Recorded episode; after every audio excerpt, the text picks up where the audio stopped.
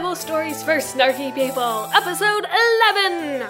I'm Sarah And I'm Josh, and we're glad that you're with us again for chapter two. of the Book of Esther. That's right. Well, wait, what happened in chapter one? Do you remember? Uh, there was a kind of stupid king who threw a party that was stupidly long and must have caused all kinds of problems for the entire country. I mean, I get stressed when I miss a single day of schoolwork. Yeah, I get stressed when I get more than 30 emails in my inbox. Can you imagine having to party for six months and then go back to work after that? But uh, then his queen, like, he tried to make his queen come out and present herself at the end of the party, but she refused. And so he decided to banish her because of some stupid law about laws never being able to be revoked. And So, no more Queen Vashti. yes. Okay, but the book is called Esther. And we still do not know Esther yet. Well, maybe we will at this point. The Book of Esther, Chapter 2. After these things, when the anger of King Ahasuerus had abated, he remembered Vashti and what she had done and what had been decreed against her. Then the king's servants who attended him said, Let beautiful young virgins be sought out for the king, and let the king appoint commissioners in all the provinces of his kingdom to gather all the beautiful young virgins to the harem in the citadel of Susa under the custody of Hegai, the king's eunuch, who is in charge of the women. Let their cosmetic treatments be given them, and let the girl who pleases the king be queen instead of Vashti. So this uh, this king's servants are suggesting that since the king doesn't have a wife anymore and now he's really lonely, Mm-hmm. he basically just get all the young women, all of them, and like get them all fancy and beautiful, and then he picks who can be queen instead. sounds like a big contest, doesn't it? yeah, kinda. It could be a reality show. Hot or not, are you a ten who's fit to be queen? This pleased the king, and he did so. Now there was a Jew in the citadel of Susa, whose name was Mordecai, son of Jair, son of Shimei, son of Kish, a Benjaminite. Kish had been carried away from Jerusalem among the captives carried away with King Jeconiah of Judah, whom King Nebuchadnezzar of Babylon had carried away.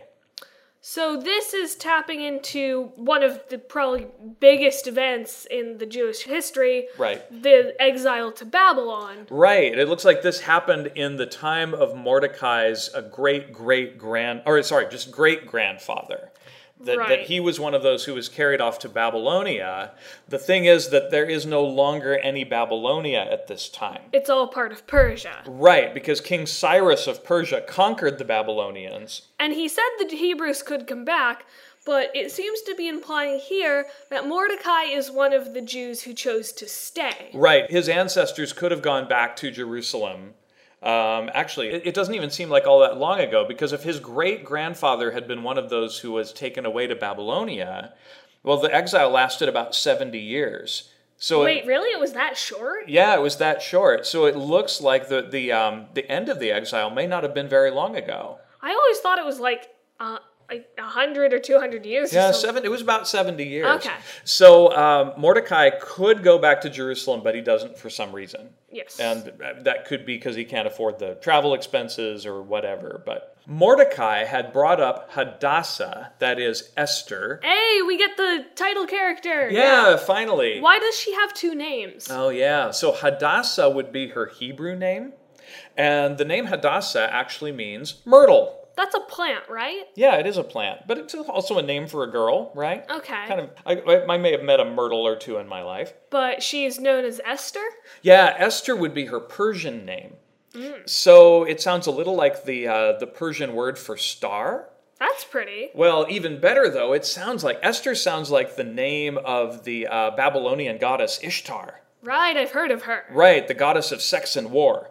So, So she has another name to help her fit in a little more, Yeah. not seem quite so Jewish. exactly, right, right. So yeah, probably Hadassah is what they call her at home. But if she doesn't want anyone to know that she's Jewish because they're not exactly favored in that kingdom, then she can go by Esther. So Mordecai had brought up Hadassah, that is, Esther, his cousin, for she had neither father nor mother. The girl was fair and beautiful, and when her father and mother died, Mordecai adopted her as his own daughter. So when the king's order and his edict were proclaimed, and when many young women were gathered in the citadel of Susa in the custody of Haggai, Esther also was taken into the king's palace and put in the custody of Haggai, who had charge of the women. They keep repeating that this person, hell guy, has charge over the women. Yeah, Yeah. The, the writing style is kind of repetitive, isn't it? Yes. Yeah. The girl pleased him and won his favor, and he quickly provided her with her cosmetic treatments and her portion of food, and with seven chosen maids from the king's palace, and advanced her and her maids to the best place in the harem. So she's doing pretty good in this beauty contest. Right, thing. right. If it's like uh, if it's like March Madness, she's making it through the brackets Yeah. as they go. Yeah. I mean, especially since uh, this is like all the young women in the country. They're not gonna give seven maids to all of them. Right. Well, and I don't even know if it's all the young women. They didn't round up literally all the girls. Well, okay, most of them. Some of them got left behind. I wonder, were they more relieved or insulted? I'd probably be relieved. Yeah, I, I hope so. Uh, Esther did not reveal her people or kindred, for Mordecai had charged her not to tell. Not letting people know she's Jewish. Right. Every day, Mordecai would walk around in front of the court of the harem to learn how Esther was and how she fared. He's definitely going out of his way to make sure she's like doing good and is okay and Right. They can't- showing he really, really cares for her. Yeah, they can't control their circumstances, so he's keeping an eye on the situation. The turn came for each girl to go in to King Ahasuerus after being 12 months under the regulations for the women. Since this was the regular period of their cosmetic treatment, six months with oil of myrrh and six months with perfumes and cosmetics for women. What? That the, what? That's like a whole year of just being like prettied up. That sounds like the It worst. does sound like the worst. Well, uh, King Ahasuerus's party in chapter one only lasted six months, right? This is double that. When you go big, you can't not go big the next time, right? You got to go bigger, or if you're if you're a popular person, people will suddenly think that you're a has been. I guess, but still seems really over the top. Can you imagine just six months of perfumes and cosmetics? What does that even mean? Uh. Ugh. And then what they're going to do is send them each to the king, one girl at a time, Okay. overnight. Ah, Ah, so that they can impress the king. yes. What do you suppose they were doing in there? Well, there's something that's implied. Uh, well, yeah, but we don't know. Yeah. It doesn't Yes. say what they do in there. For all we know, uh, they could have been showing off their juggling skills. that would have been great. Maybe? Yeah. All right. In the evening, she went in. Then in the morning, she came back to the second harem in the custody of Shashgaz, the king's eunuch, who was in charge of the concubines. She did not go in to the king again unless the king delighted in her and she was summoned by name. So she did her turn, and then she walked out. This was the pattern, right? They would go in, they'd spend the whole overnight with the king trying to impress him, and then they would come out in the morning, and then they couldn't go back again. Yes. That was actually true for everyone. You couldn't just show up and present yourself to the king. I mean, that kind of makes sense. I guess they want to screen who shows up. Yeah. But it was pretty hardcore in this situation in Persia. If you showed up to the king without being asked for, he could just have you executed on the spot. Yeah. And he probably often did because he was kind of short tempered and short sighted. oh my gosh. Yeah, there was only one way out of it. If the king held out the golden scepter to you, then it was his way of saying, All right, I don't mind that you're here after all. But it's a pretty risky thing to just show up. Yeah, so we have to bear that in mind.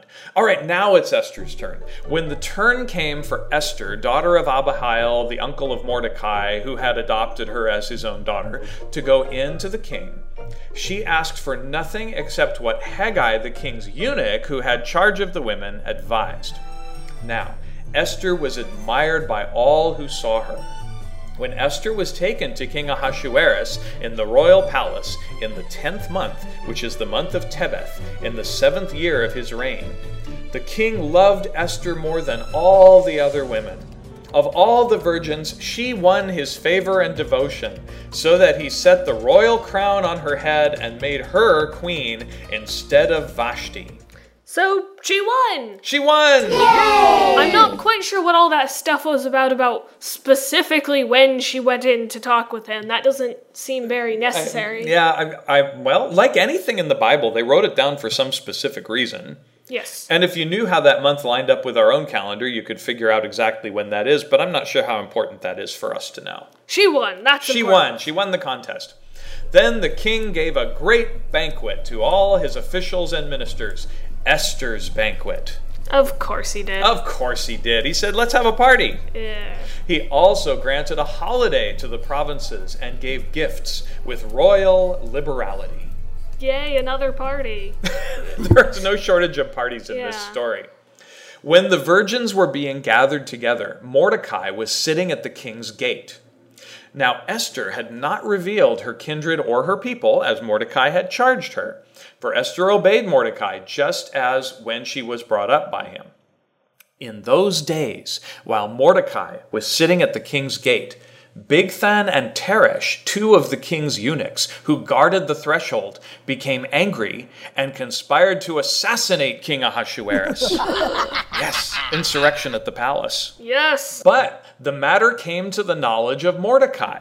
He overheard it because he was waiting there to check to see how Esther was doing. Yeah, and it sounds like these uh, eunuchs weren't being very quiet about their plans.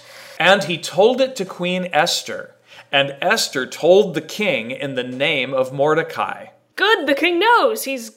Right. Yeah. When the affair was investigated and found to be so, both the men were hanged on the gallows. It was recorded in the book of the annals in the presence of the king. So, royal annals. So he's like, let this be written down in all the important history books that I almost got assassinated, but Mordecai saved me. Yeah, although, what do you bet the king made himself the hero of that story? Yeah. if, or if he had any control over what was written down, the time when I, the valiant underdog, foiled the assassination attempt. Definitely not an underdog, but I could see him saying that. Right, right. Well, he thinks he's very popular. I mean, he's probably popular with some people because of the whole partying, but Right, I imagine that constantly Mm-hmm. throwing poor parties. people, the Yeah. poor people. Yeah, well, and really, can any authoritarian ruler really be called popular? Yeah, I don't think so. All right, well, that's the end of chapter two of the book of Esther. We still don't really know what the overall plot of this book is, but then again, it is the Bible, so some of the plots don't exactly follow typical narrative structure. Oh, but this has a very good narrative structure, and I think what we're noticing is that there's a lot of story yet to come. We are only a quarter of the way through. So we will see you next time on Bible Stories for Snarky People for chapter three. Bye!